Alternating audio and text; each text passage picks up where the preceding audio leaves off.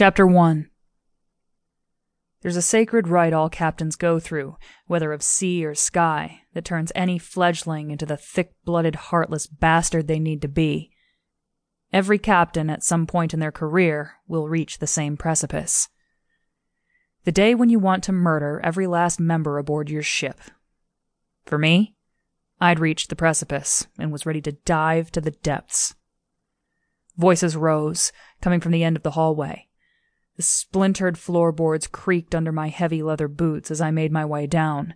Most of the crew had congregated in the mess hall, since instead of eating their damn breakfast, they'd rather run their mouths. With the door wide open, the scents of Adele's biscuits and gravy caused my stomach to rumble. I cracked my knuckles upon approach, trying to rein in my temper. To be fair, the week long stretch in the air and the low paying shitty jobs were partially culprit. However, the main reason everyone took to shouting like the end of days was nigh had to do with a certain letter delivered by Sparrow and addressed to our favorite ex gypsy, Isabella. One thing you don't do is threaten one of ours. I learned that from a wise old war dog once upon a time. And ever since the letter arrived, Isabella had taken to pacing around below decks, keeping out of sight, or leaning on railings, lost in troubled thought.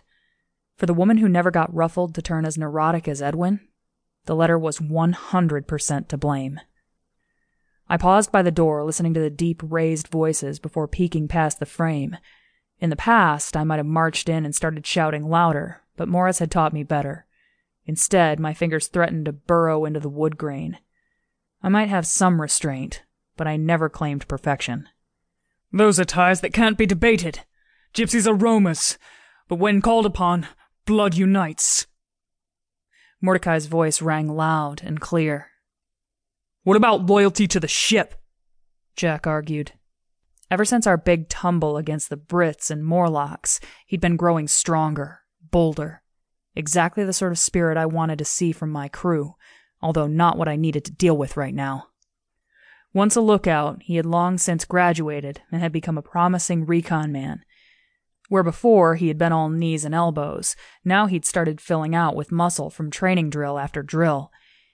He'd collected a couple of scars from his first mission out as well, though compared to vets like Isabella or Jeff, he was untested. His face had reddened during their argument, the color reaching all the way up to his crew cut. Those dark eyes flashed in challenge, the pure opposite of Mordecai's unruffled calm. Our resident man of enigma leaned against the wall, pinning Jack with his gaze and keeping the same vice grip of his emotions I'd expect from a pro like him. His normal trench coat had been shed from all the blasted heat and backed up ventilation on board, so he wore a pair of loose black pants and kept the sleeves of his red shirt rolled to the elbow. He'd even taken to pulling his long blond hair into a ponytail that put mine to shame. Though with my poor grooming as of late, it wouldn't be hard. Of course, the two of them were jawing off in a room full of other crew members, most of who were trying to eat. So, on top of disrupting their meals, they were also airing out Isabella's business to everyone and their mother. A couple glances swung their way, apart from Edwin, who sat in the corner table tinkering with some number of colored liquids, each probably holding the ability to blow up our ship. I heaved a weary sigh. Diplomacy. Right. You guys, I said as I stepped in, trying to keep my voice as sweet as possible. They stopped dead in their argument. Jack blinked at me like a startled lamb, and Mordecai raised one brow. So maybe I didn't do sweet well. I rolled my eyes and crossed my arms over my chest. Screw diplomacy. Are either of you Isabella? I asked. Some of my irritation must have been leaking through because both of them fell silent. Didn't think so. Look, I get it. You're concerned. But part of trusting your crew is also trusting them to make the right call. She knows we'd back her, whatever the outcome.